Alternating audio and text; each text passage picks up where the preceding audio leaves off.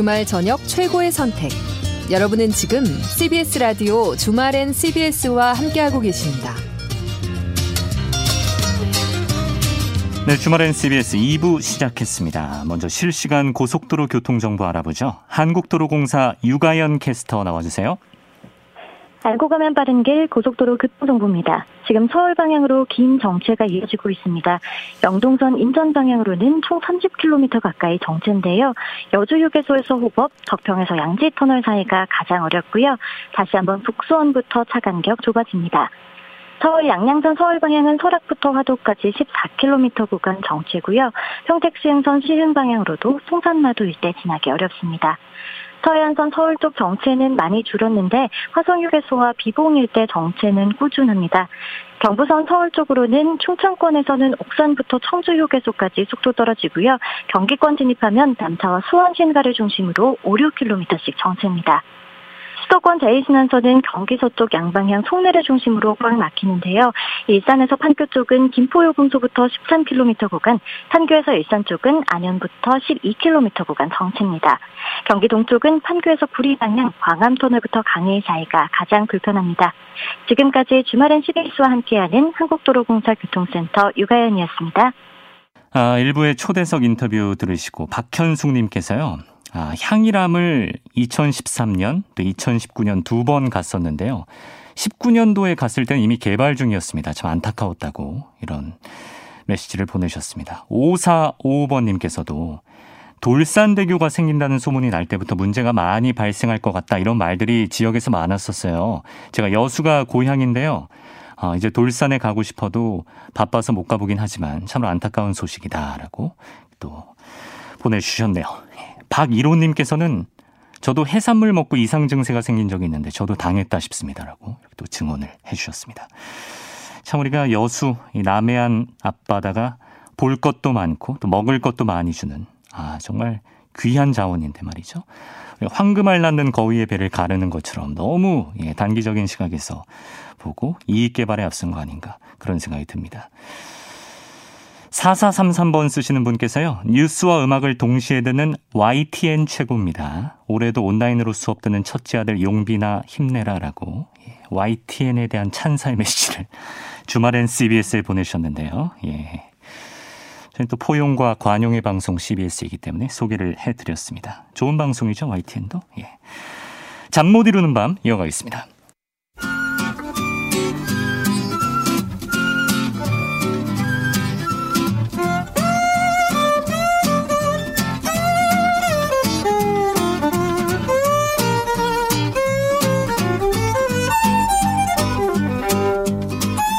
잠 못 이루는 밤 김민아 저술가 나왔습니다. 안녕하세요. 안녕하세요.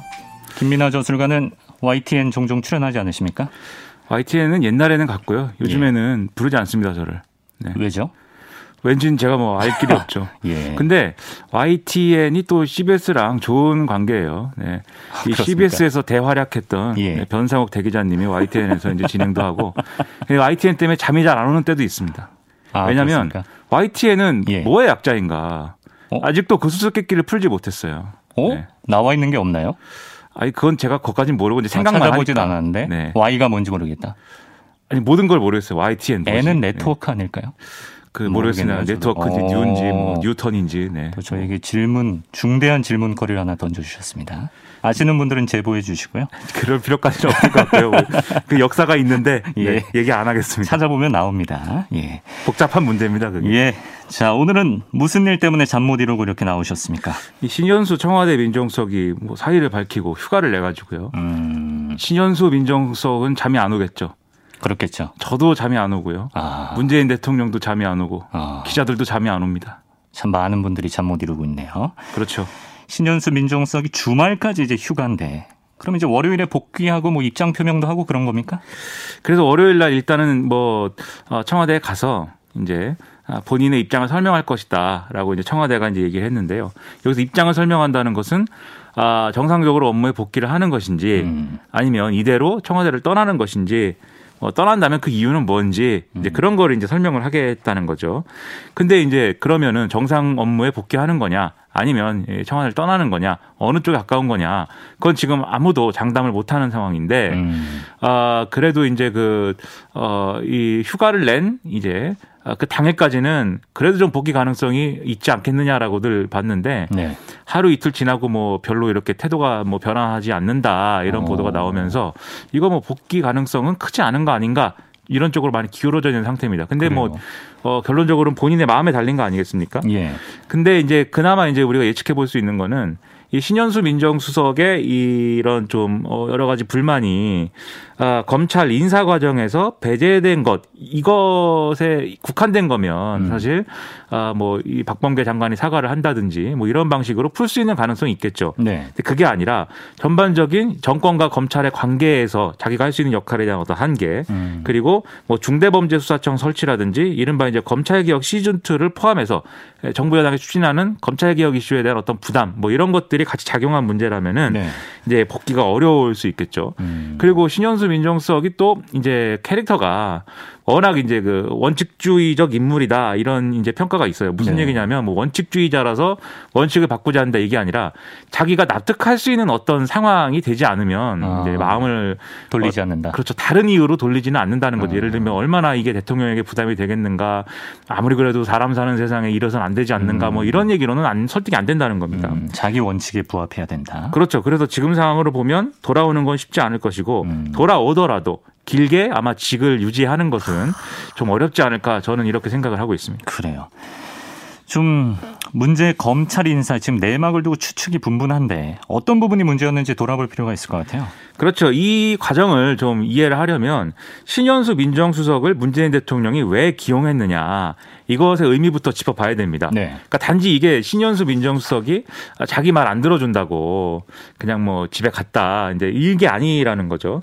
이, 이 의미를 어떻게 봐야 되냐면 지난해 검찰하고 정권의 충돌이 뭐 도를 넘지 않았습니까? 그럼요. 이 충돌 과정이라는 게. 예. 그래서 이 청와대 문재인 대통령 입장에서는 올해는 좀 검찰하고 관계 개선을 한다. 음. 이런 취지로 이제 좀 아, 계획을 세웠다 이렇게 봐야 돼요. 네. 그래서 그 기자회견 할 때도 윤석열 검찰총장은 예, 문재인 정권의 검찰총장이다 이렇게 음. 정리를 했고 맞아요. 또 신현수 민정수석은 검찰 출신이지 않습니까? 예. 검찰 출신 민정수석을 처음으로 이제 이 정권에서는 임명한 것이기 때문에 앞으로는 아, 검찰과 관계 개선을 한다. 음. 여기에 방점을 찍은 인사였다. 그리고 신현수 민정수석의 임무가 바로 그거다. 검찰하고 음. 관계 개선하는 거다.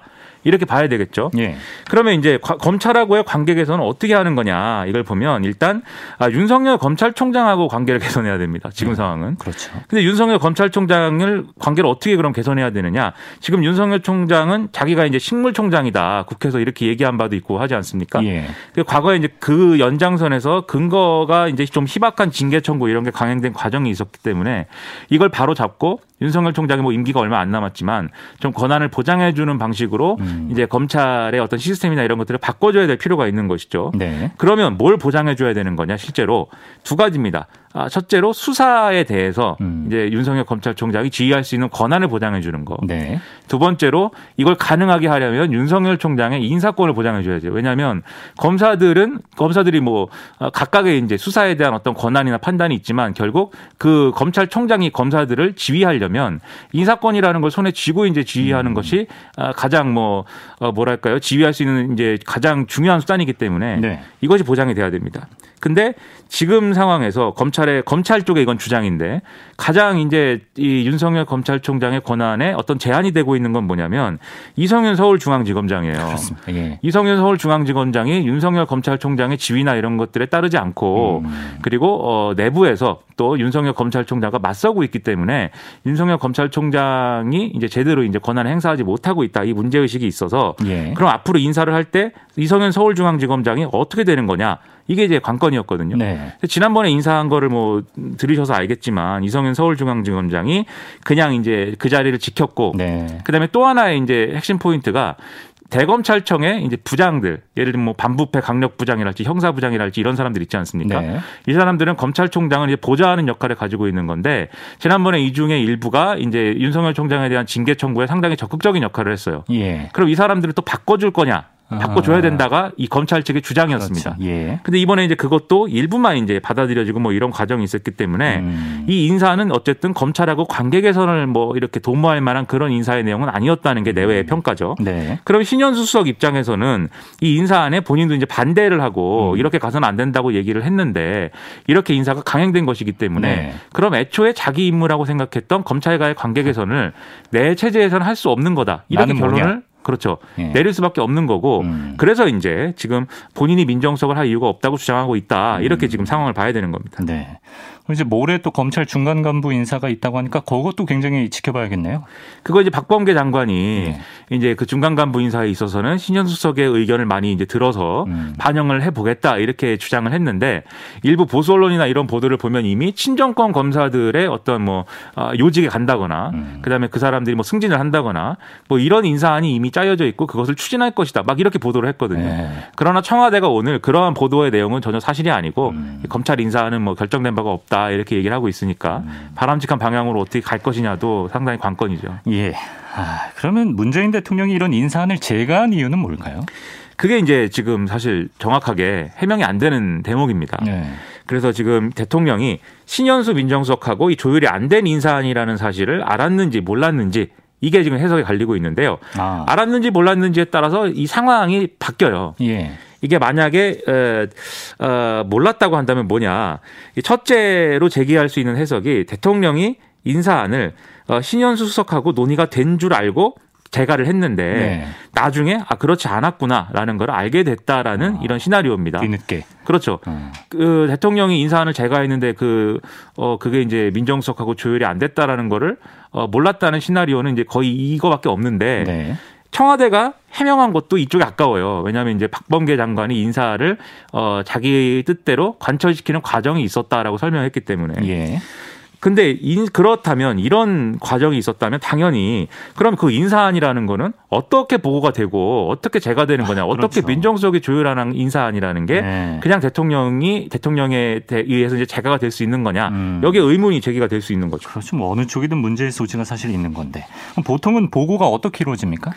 일단 민정수석이 어, 법무부와 이제 검찰하고 이제 조율한 인사안을 대통령에게 보고를 합니다. 그리고 대통령이 그 인사안을 보고 뭐 마음에 드는 부분도 있고 안 드는 부분도 있겠죠. 예. 그럼 이건 이렇게 했으면 좋겠다라고 수정을 지시하고 그걸 다시 민정수석이 법무부에 전달을 해서 최종적으로 법무부가 확정을 하고 발표하는 이런 시스템이라고 하거든요. 네. 근데 이제 신현수 민정수석이 예를 들면 이 보고 과정에서 자신이 동의하지 않은 인사안을 대통령에게 가져가서 이게 어 이번에 이제 발표할 인사안입니다. 이렇게 보고하진 않았을 거 아닙니까? 음. 본인이 조율 안 했는데. 네. 그러면 이제 인사안 보고한 건 그럼 다른 사람이라는 거냐? 민정수석이 보고를 안 하고 다른 사람이 보고한 거냐? 누구요? 이렇게 의문을 가질 수가 있겠죠. 예. 그래서 그동안 언론이 의심한 거는 이제 이 신현수 민정수석 밑에 있는 이광철 민정비서관이었어요. 어. 근데 청와대는 이광철 민정비서관이 보고한 게 아니고 이광철 민정비서관은 신현수 민정수석하고 인사안에 대해서는 의견의 차이가 없다. 이렇게 해명을 했거든요. 예. 그럼 남는 가능성은 박범계 법무부 장관이 직접 보고했다. 이게 아, 가능성이 남겠죠. 네. 어, 그, 그러면 이게 또 제대로 된 얘기냐 하는 거에 대한 논란이 또 있을 수밖에 없는 겁니다. 음. 그럼 박범계 장관이 월권을 했다 이렇게 봐도 되는 겁니까? 그 시나리오대로라면?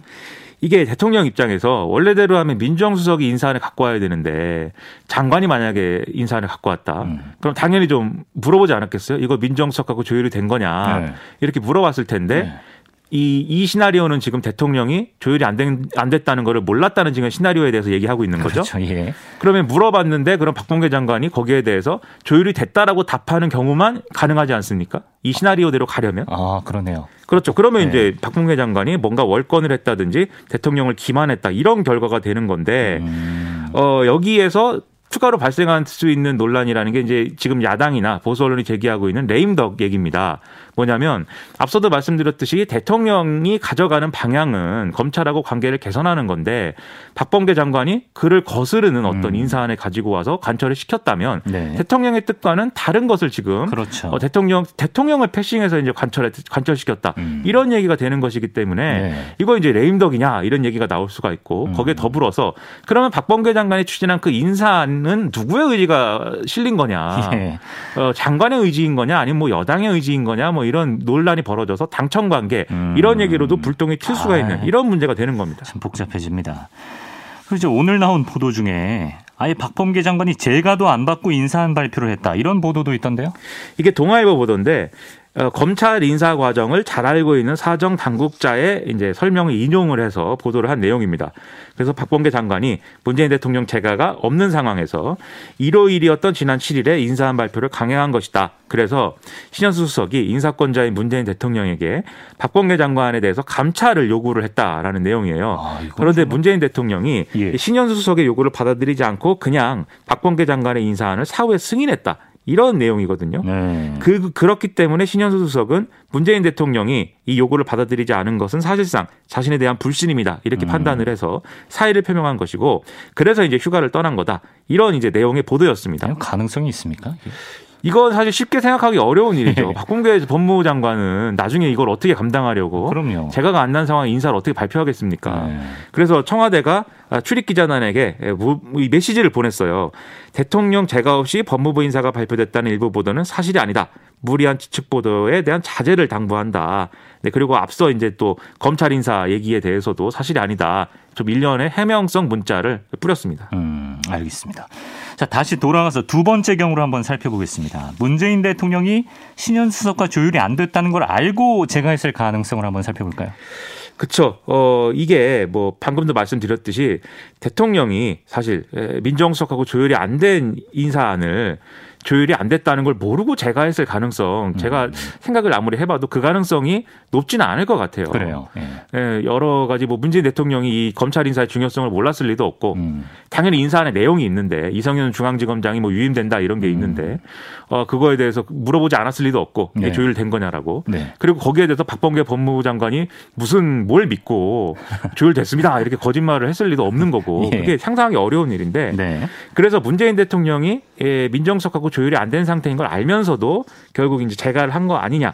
네, 이런 이제 상상을 해볼 수가 있는데 그럴 경우에 그러면 이제 우리가 좀 어, 어 뭐랄까요 쟁점이 쟁점으로 삼을 수 있는 건 왜 처음에는 검찰과의 관계 개선을 이제 모색을 했는데 이 검찰 인사에 대해서는 그렇지 않은 방향으로 음. 재가를 했느냐 네. 이게 이제 관심사가 되는 것이죠. 네. 여기에 대해서 보수 언론들의 경우에는 월성 1호기 조기 폐쇄에 대해서 검찰 수사가 진행된 것이 이유 아니냐 이렇게 지금 음. 추정을 하고 있는데 이 월성 1호기 조기 폐쇄에 대해서는 계속 이제 이것 관련 수사에 대해서는 청와대가 계속 불편한 어떤 신경이나 이런 것들을 얘기를 쭉 하지 않았습니까? 그렇죠. 예. 정권의 핵심 정책인 거고 이 정책적 판단에 의해서 진행되는 건데 이걸 다 어떤 어 법적 판단의 대상으로 음. 삼는 것은 부당하다 이런 얘기를 많이 했는데 네. 그러니까 이 수사에 대해서 신현수 수석이 민정수석이 과거에 했던 일 중에 하나가 이 수사를 또 핸들링하고 뭐 이런 게 있으니까 그런 걸 기대를 했는데 음. 백운규 전 장관에 대한 구속영장 청구가 강행됐단 말이에요. 네. 그런 걸 볼 때 앞으로도 검찰은 이 방향에 대해서 수사를 계속 밀어붙일 거고 음. 그러면 앞으로 검찰하고는 관계 개선이 어려운 것이다. 아, 그러니 포기를 했군요. 그렇죠. 검찰이 어. 검찰과의 관계가 개선이 어렵다고 하면 힘으로 완력으로 그러면 아. 검찰을 좀 통제해야 되는 거고 예. 그러려면 이런 인사안의 재가는 불가피하다 이런 판단을 문재인 대통령이 한 거 아니냐 이게 음. 이제 보수 언론들의 이제 논조입니다. 네. 여기에 대해서도 청와대는 그거 전혀 사실이 아니다. 백운규 전 장관 구속영장 청구랑 이 인사는 별로 그 관계가 없다 이렇게 음. 설명하고 있습니다. 예. 그리고 또 뭐 생각해 볼 수 있는 가능성이 있을까요? 김종민 더불어민주당 최고위원이 MBC 라디오 김종배 시선집중 인터뷰에서 한 얘기로 추론해 볼 수 있는 점도 있을 것 같은데요. 네. 이렇게 얘기를 했습니다. 이 인사 과정에서 예를 들면 추미애 장관하고 함께 했던 그런 인사들이 배제된다거나 또는 윤석열 총장 주변에서 수사를 했던 사람들이 반대로 배제가 된다거나 음. 이렇게 어느 한쪽으로 휙 기울어지는 인사가 진행됐을 경우에는 상당히 후유증이 또 커지지 않겠느냐 음. 그런 점에서 뭔가 절충적인 어떤 인사를 하는 과정에서 이성윤 중앙지검장이 이제 좀 유임이 되고 네. 이런 결론이 나온 건데 결과적으로 그게 이제 여전히 불씨를 남기고 검찰과의 관계 개선에 미비한 이런 인사가 된 거 아니겠느냐라고 설명을 했거든요. 즉 검찰 인사를 완전히 이제 윤석열 총장에게 기울어진 인사를 할 수가 없. 없고 네. 지난해 추미애 장관이 하던 관성이 있으니까 네. 그래서 나름대로 연착륙을 시도하려고 이렇게 인사를 좀 어, 미지근하게 했는데 어. 그게 결과적으로는 이런 파국을 불러왔다. 이런 것에 가까운 설명을 김종민 최고위원은 하고 있습니다. 아, 그럼 그런 차원이라면 신현 수석을 설득하는 것도 가능하지 않았을까요? 그렇죠.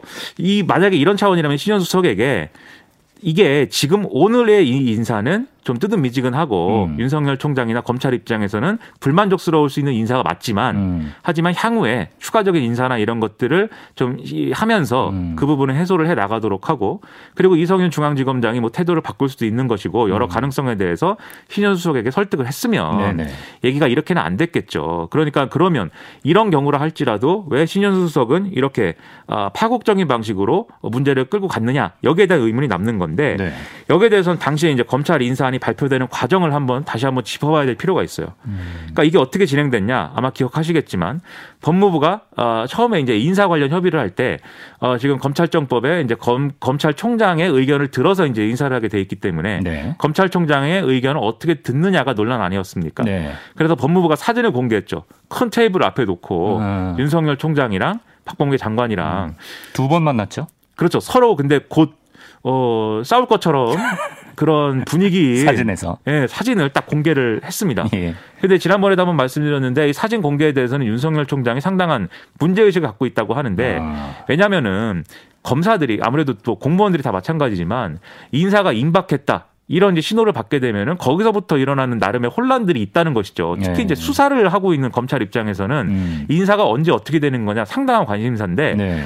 총장이 검찰총장이 법무부 장관을 만났다라고 하는 거는 곧 인사가 난다는 것이고 네. 그럼 그 인사가 어떻게 되느냐에 대해서 관심이 쏠리고 뭐 엄청난 뭐 어떤 정보를 얻기 위한 그리고 음. 그 정보에 개입하기 위한 음. 인사 과정에 나름대로 영향력을 행사하기 위한 뭔가 논란이 있지 않겠어요? 그래서 공개를 조심해야 되는 거다. 그래서 어. 장관하고 총장이 만나는 것은 비밀리에 해야 된다라는 게 검찰총장의 주장입니다. 네. 그래서 뭐 제3의 장소에서 만나야 되고 뭐 이런 주장을 해온 건데, 네. 근데 그거는 또 잘못된 관행이었다라는 게 지난해 이제 추미애 장관이라든지 어. 검찰 개혁을 주장하는 사람들의 또 입장이기도 한 거죠. 네. 그래서 박범계 법무부 장관은 만나긴 만나죠, 만나서 협의를 하는데 음. 이 사실은 공개해서 밀실 협의라는 어떤 비판을 피해갈 것이다. 음. 이런 생각을 가지고 사진을 공개한 건데 네.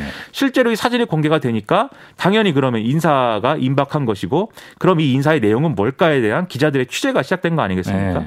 그러면 기, 아마 기자들이 윤석열 검찰총장이나 주변에 취재를 했을 거예요. 음. 그 자리에서 박봉계 정, 법무부 장관이 뭘 얘기했느냐에 네. 대해서. 네. 네. 그래서 바로 그 다음 날인가 다다음 날인가에 기사가 났습니다.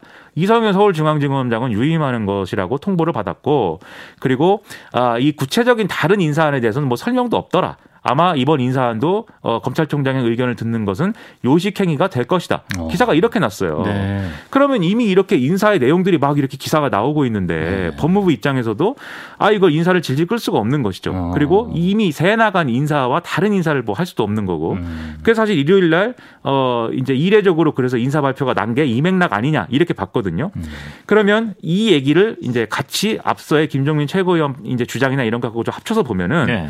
어, 이런 좀 어떤 돌발적인 상황들 때문에 인사안 발표를 빨리 해야 될 필요성이 생겼고 그렇기 때문에 신현수 수석을 설득할 시간을 확보를 못한 게 아닌가 음. 이런 이런 추측도 평론가가 이제 해볼 수가 있는 겁니다. 김민아 평론가 같은 아. 사람들이.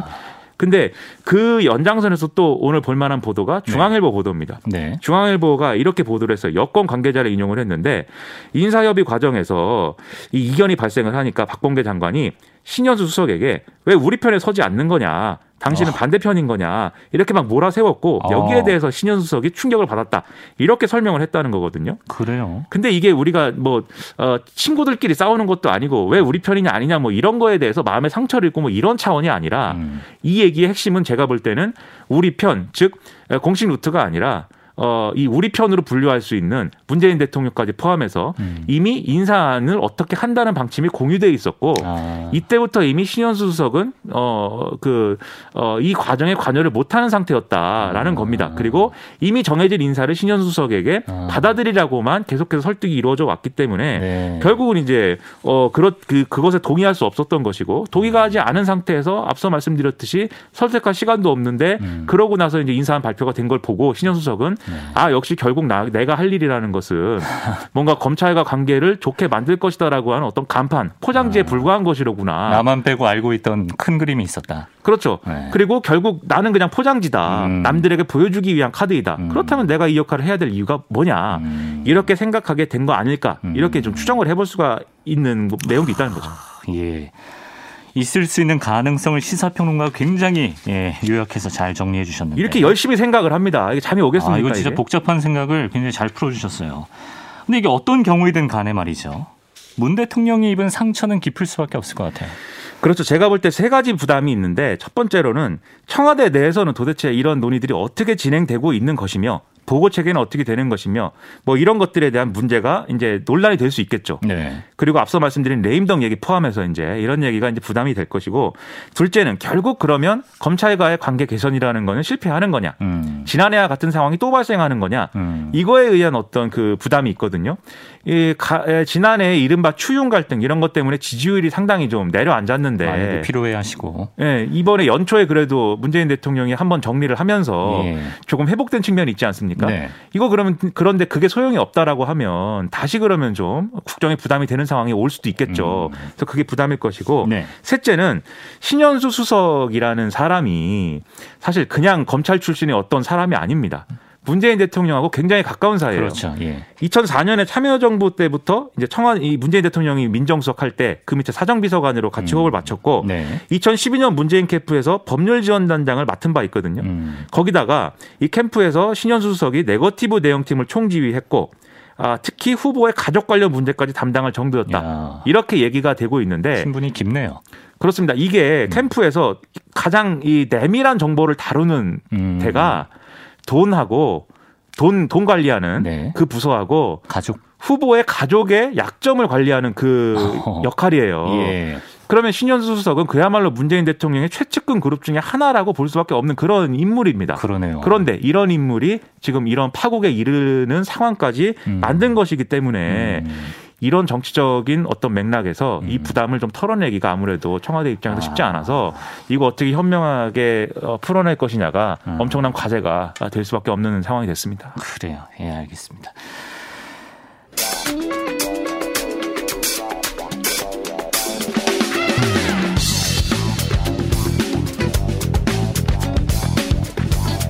네, 주말엔 국제 뉴스 시간입니다. 글로벌 뉴스 전해주시는 조윤주 외신 캐스터 나왔습니다. 안녕하세요. 네, 안녕하세요. 자, 미국 소식부터 오늘 봐야 될 것 같아요. 네. 이번 주에 미국의 기록적인 한파. 정말 재난 상황입니다. 네. 수십 명이 사망하고 피해가 속출하고 있다면서요? 네, 꼭 영화의 한 장면을 볼 듯한 그런 모습들이 지금 연출이 되고 있는데요. 어, 이상 한파가 미국을 덮쳤습니다. 이제 온난화 때문에 북극에 있던 찬 기온이 이제 밑으로 쫙 내려오면서 음. 어, 미국 남부 지역 텍사스까지 기온이 영하 18도까지 떨어졌는데요. 텍사스는 원래 이맘때쯤에 한 6도에서 9도 정도라 네, 맞아요. 그러는데 그렇다고 하더라고요. 영하 18도. 네. 야. 그리고 중서부 지역에 있는 미네소타 여기는 좀 원래 추운 지역인데 여기는 기온이 더 떨어졌습니다. 영하 38도까지 와, 기온이 떨어졌다고 합니다. 어마어마하네요. 뉴욕 타임즈는 미국 전체 인구가 3억 3천만 명인데 이 중에서 1억 5천만 명 이상이 이번 한파 눈보라로 피해를 입었다라고 밝혔습니다. 절반 정도네요. 네. 그리고 예. 이제 눈보라 때문에 14개 주에서는 정전 사태까지 선포가 되는데요. 한파 폭설 때문에 상당의 주 상당수 남부주들은 교통이 아예 마비됐습니다. 예. 조지아주에서는요 겨울 폭풍과 연관된 토네이도까지 발생하면서 어, 피해까지 발생했습니다. 이제 말씀하신 텍사스주 정말 유례 없는 한파를 음. 겪고 있는데요. 네. 텍사스주의 2월 낮 기온 최고 기온이 지역별로 약간 다르긴 합니다만 14도에서 24도 정도 된다고 합니다. 낮 최고 음. 기온이. 그러니까 네. 뭐 떨어진다고 하더라도 아침에 13도 뭐 아니면 뭐 이제 그 정도 기온인데 지금 영하 18도까지 떨어졌으니까 사람들도 아무런 대책 없이 지금 그대로 그렇겠네요. 추위를 예. 맞고 있는 상황인 겁니다. 대비가 안 됐어요. 네, 그렇습니다. 그리고 지금 음, 정전 사태는 약간 뭐 복구가 되고 있다고 하는데요. 상수도 시설에 문제가 생기면서 물이 공급이 안 되고 있습니다. 어. 그래서 뭐 씻는 건 당연히 안 되고 식수까지 부족한 상황이어서 네. 그래서 일부 사람들은 어 눈 긁어 모아가지고 이제 그거 눈을 녹여서 네 물로 식수로 그걸로 설거지도 끓여서, 하고 네, 이제 아. 숙수도 없으니까 그래서 이제 끓여서 먹는 걸로 이제 그렇게 하면서 야. 눈을 녹여서 쓰고 있다는 얘기도 나오고 있고요. 예. 어, 지금 정전이 약간 복구가 되고 있긴 합니다만 여전히 한 55만 가구는 음, 복구가 안 된 상황이라고 하고요. 그래서 네. 어, 주민들의 고통도 가시지 않고 있다라고 밝혔습니다. 여기에다가 식량난까지 발생했는데요. 전기 공급이 안 되다 보니까 뭐 냉동식품이나 냉장식품이 보관이 안 되죠. 예, 다 상하는 상황이 됐고 예. 그래서 이제 유제품 이런 것들도 공급이 제대로 되지 않고 있고요. 음. 어, 지금 오늘 뭐 CNN 뉴스나 이런 걸 봐도 슈퍼마켓에 물건이 하나도 없습니다 지금 음. 텅텅 비어 있는 전시 상황에 준하는. 네. 그래서 이제 코로나 19 초기 때 막 사람들이 물건 사재했었잖아요. 예. 그때와 비슷한 상황이 야. 지금 미국에서 벌어지고 있다고 합니다. 네. 음.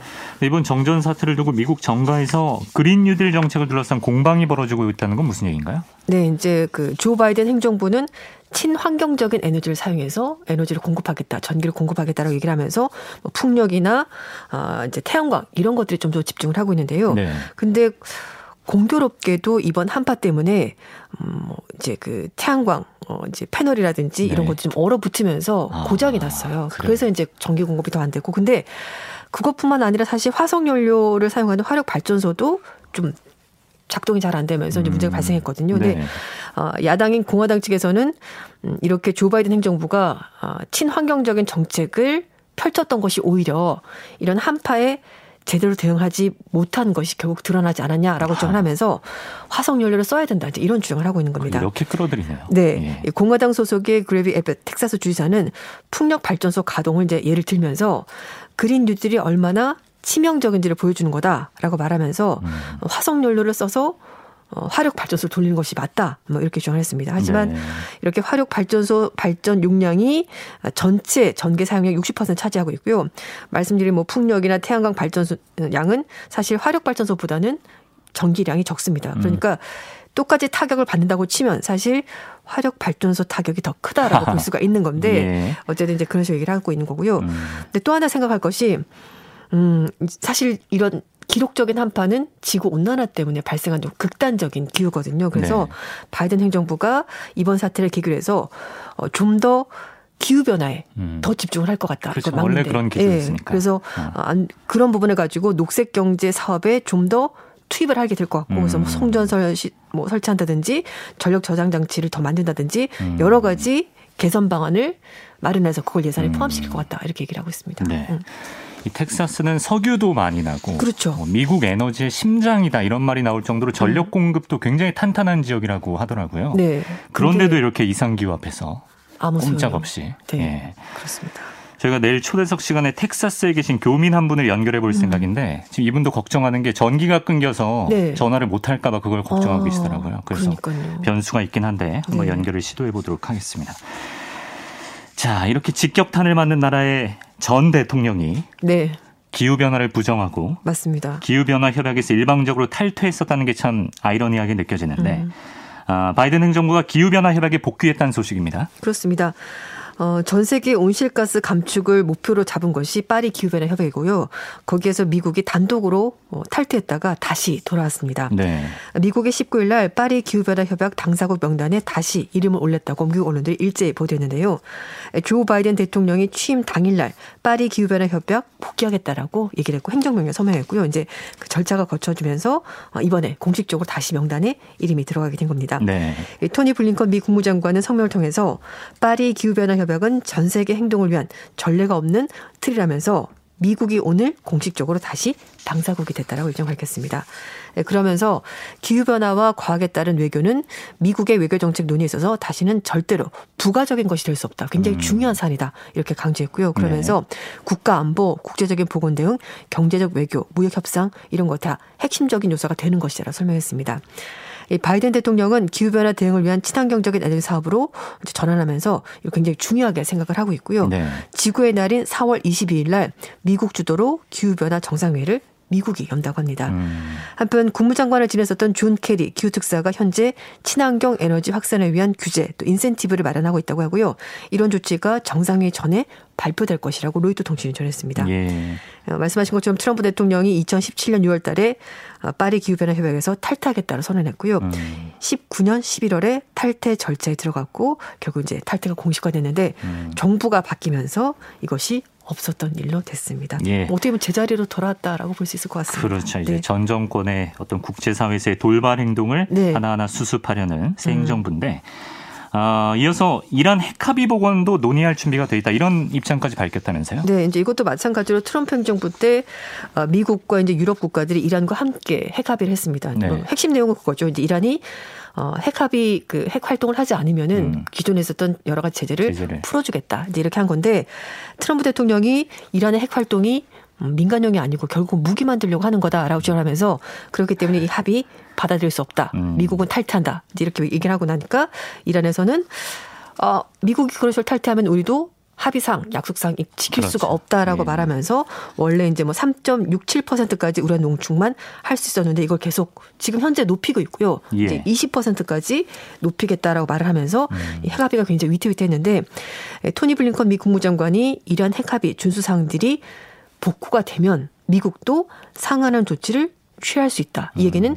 핵합의 복원에 대해서 논의할 준비가 돼 있다라고 어, 볼 수 있는 그런 발언을 한 겁니다. 크게 바뀌지는 않았지만 네. 먼저 좀 제스처를 취한 네. 거예요. 예. 행동할 수 있다. 음. 이제 그래서 이제 근데 이제 미국과 프랑스, 독일, 영국 이렇게 유럽 국가들이 어, 외교 장관들이 화상회의 통해서 이란 핵 합의 위반 활동에 대해서 좀 강력하게 우려하는 입장을 음. 밝혔고요. 이제 네. 그런 얘기를 하면서 그런 우려되는 행동들을 하지 않는다면 미국도 이제 유럽도 어쩌면 한 발 더 나아가서 다시 한 번 더 이란과 어, 얘기를 해보겠다는 입장을 밝힌 겁니다. 어, 그러면서 블링컨 장관은 바이든 대통령이 말한 대로 이란이 핵 합의 약속에 대해서 엄격한 준수로 복귀를 한다면 음. 미국도 상응 조치를 할 거다라고 말하면서 이란과의 대화에 관여할 준비가 돼 있다라고 밝혔습니다. 그래서 선 핵 합의 준수, 그러니까 이란이 약속했던 걸 먼저 지키고 네. 그러면은 네. 어 이제 미국과 서방 국가들이 이란에 대한 제재를 해제하겠다. 이제 어떤 기본 입장을 다시 한번 더 밝힌 겁니다. 음, 네. 그와 함께 또 당근 네, 네, 먼저 있어야죠. 유화적인 태도를 보인 것도 있다면서요? 네, 일단 미국이 유엔 회의 참석자 미국을 방문한 이란 외교관들의 미국 입국 금지를 해제를 해주겠다라 이제 얘기를 하고 있고요. 예. 어, 유엔 안보리에 제기했었던 이란 제재 복원 요구도 거둬들였다고 합니다. 아, 이런 핵개발 의혹 이런 거 관련해서 뭐 재래식 무기 금수 제재를 위해서 유엔 안보리로부터 여러 가지 제재를 받고 있는데요. 네. 말씀인 것처럼 이란이 이 핵합의를 준수하지 않으면서 이제 미국 쪽에서는 뭐 여러 가지 원유 수출 금지, 음. 금융 제재 이제 이런 것들 을 하고 있는데요. 어 근데 미, 어쨌든 미국에서는 유화적인 조치를 취하고 있습니다. 행정부가 바뀌면서 그럼에도 불구하고 이란은 미국이 먼저 좀 더 움직여 달라 이제 이런 입장을 얘기를 하고 있는데요. 네.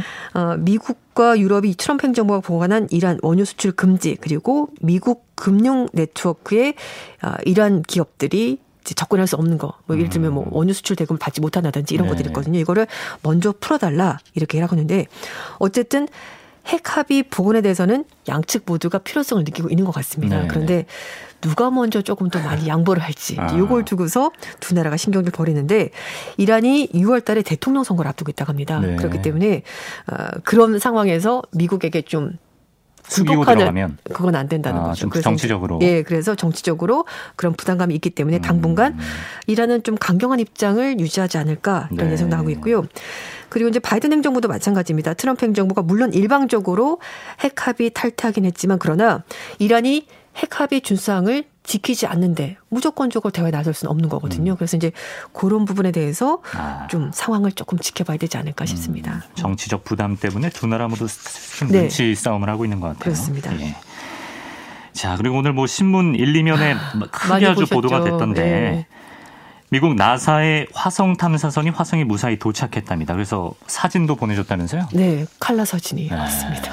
신기하더라고요. 저는 그왜말그 영화도 있었잖아요. 화성에 가서 이제 뭐 Martian. 네, Martian. 네. 그 비슷한 것 같아요. 약간 굉장히 황량한 음. 모습이었고요. 이제 끝없는 지평선이 펼쳐져 있다. 그러네요. 이렇게 이제 표현했는데 가는데 시간이 많이 걸렸습니다. 작년 7월 달에 음, 항공우주국 나사가 이 화성 탐사 로봇 퍼서비어런스를 발사했고요. 그게 네. 18일 미국 시각으로 오후 3시 55분 우리 시각으로 19일 새벽 5시 55분에 무사히 도착했다고 하는데요. 작년 7월에 떠났습니다. 네. 예. 그래서 이제 퍼서비어런스가 영어로 인내라는 뜻이거든요. 아, 이름 카페네요. 네, 예. 진짜 오랜 세월이 걸려서 도착했습니다. 음. 특히 이제 이번에 보낸 탐성 어, 화성 탐사선은요. 지금까지 보낸 그 탐사선 중에서 가장 정교한 기기로 평가를 받고 있다고 합니다. 네. 카메라가 25대 장착이 돼 있고요. 마이크도 두 대가 있습니다. 그래서 소리도 같이 담아서 아. 지구로 있다고 하는데 처음으로 공개된 사진은 퍼서비어런스가 화성에 착륙하기 2미터 전 그러니까 위에서 이렇게 착륙한 거 이제 촬영된 사진이고요. 네. 어, 붉은 먼지가 이렇게 가득 그러니까 로켓 엔진 때문에 올라오는 음. 그런 모습도 있고요. 나사 관계자는 기자회견을 통해서 과거에 본 적이 없는 사진이다 이렇게 말하면서 어. 정말 놀라웠고 엄청난 충격을 받았다라고 밝혔습니다. 예. 어, 이제 앞으로 며칠 동안 계속해서 더 많은 사진을 찍어서 지구로 전송한다고 하는데요. 어, 지금 있는 곳은 예제로 크레이터라는 곳입니다. 이제 분화구 같은 곳인데요. 네. 어, 현재까지 시스템 점검을 계속 진행을 하고 있고, 어, 요거 이제 점검하는데 일주일 정도 시간이 걸린다고 합니다. 음. 이 크리에이터는요, 움푹 파인 구덩이, 절벽, 자갈밭 이런 것들을 구성이 돼 있고 무려 30억에서 40억 년 전에 강변의 삼각주 지역이 바로 이 크레이터였다고 아, 합니다. 그래서 있었을 수 있다. 네, 그래서 화성에 생명체가 만약에 존재했다면은 이 지역에 있을 가능성이 높고요. 그래서 미생물의 흔적이 아. 남을 수 있다라고 과학자들이 그래서 착륙 지점을 일부러 여기로 했나요? 네, 맞습니다. 어. 그렇게 한 겁니다. 그리고 이 퍼서비어런스가 앞으로 2년 동안 이제 임무를 수행하게 되는데요. 2미터 길의 로봇팔에 달려 있는 드릴로 암석에 직접 구멍을 뚫어서 어, 분필 크기 정도의 샘플을 직접 채취한다고 하고요. 네. 채취된 샘플은 지정된 장소에 보관이 되고 나중에 어, 퍼서비어런스가 지구로 돌아오는 것이 아니고 네. 또 다른 탐사선을 화성으로 보낸다고 합니다. 그거 가지러요? 네. 네, 그렇습니다. 신부름꾼. 네, 그렇습니다. 예. 그래서 아마 이제 이런 식으로 하게 된다면은 2031년쯤에 지구로 이제 샘플들이 돌아온다고 하는데요. 어. 아, 가장 핵심적인 과학적, 철학적, 신학적 질문들에 대해서 어, 이 샘플이 뭔가 답을 줄 수 있을 것이라고 예. 외신들이 얘기를 하고 있고요. 어, 도대체 누가 있을지. 2031년에 알 수 있다는 거잖아요. 네, 잘 되면. 네, 잘 되면. 예. 네, 퍼서비런스 활동 개시는 화성에 대한 세계적인 각, 뭐, 각국들이 지금 굉장히 우주 전쟁이라고 말할 정도로 탐사 활동을 벌이고 있는데요. 음. 작년 7월 달에 어, 아랍에미리트와 중국이 화성 탐사선 발사했었고 지난주에 화성 궤도에 무사히 진입했다라고 합니다. 어. 그래서 중국 탐사선도 5월이나 6월쯤에 화성 표면에 착륙할 수 있다고 합니다. 음. 미중 간의 어떤 우주 패권 경쟁도 계속 예, 가속화될 것 같습니다. 네, 맞습니다. 네. 자, 마지막 소식입니다. 페이스북이 호주에서 뉴스 서비스를 중단해서 논란이 되고 있다는데 어떻게 된 겁니까? 네. 어, 호주 정부가 이렇게 이제 플랫폼 기업들이 언론사의 뉴스 콘텐츠를 어, 쓰는 거에 대해서 그냥 쓰지 말고 사용료를 내고 써라. 이렇게 요구하는 언론사에. 돈을 내고 써라. 네, 그렇죠. 아. 공짜로 쓰지 말고 이제 그렇게 하도록 하는 법안을 추진하자 페이스북이 그 다음날 바로 전격적으로 뉴스 서비스를 중단했습니다. 네. 이 법안은 하원에서 그 단날, 전날 17일 날 통과가 된 건데요. 어, 페이스북은 이 같은 주체에 따라서 앞으로 호주 페이스북 사용자는요, 페이스북에서 호주 국내 뉴스는 못 봅니다. 어. 그리고 국제 뉴스를 읽거나 공유할 수도 없고, 어, 해외에 있는 페이스북 사용자 역시 호주 뉴스는 볼 수가 없다라고 합니다.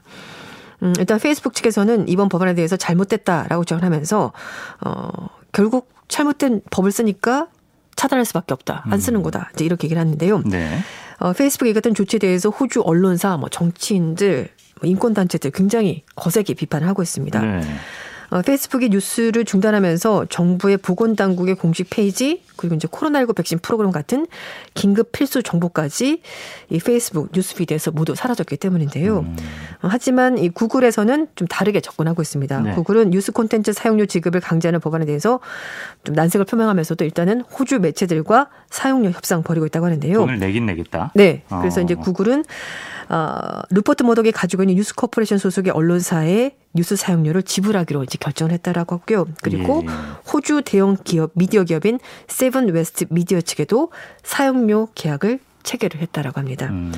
지금 호주뿐만 아니라 뭐 영국, 캐나다 등에서도 페이스북에 대한 비판 여론 점점 커지고 있는데요. 네. 캐나다 정부도 이번 싸움에서 물러서지 않겠다라고 말하면서 뉴스 사용료 지불 법안 강행하겠다 이렇게 음. 밝혔습니다.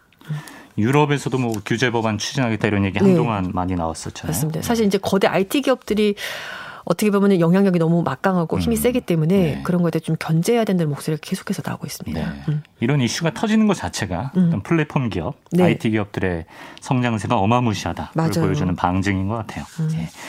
자 여기까지 국제 뉴스 살펴봤습니다. 외신 캐스터 조윤주 씨 다음 주에 뵙겠습니다. 네 감사합니다.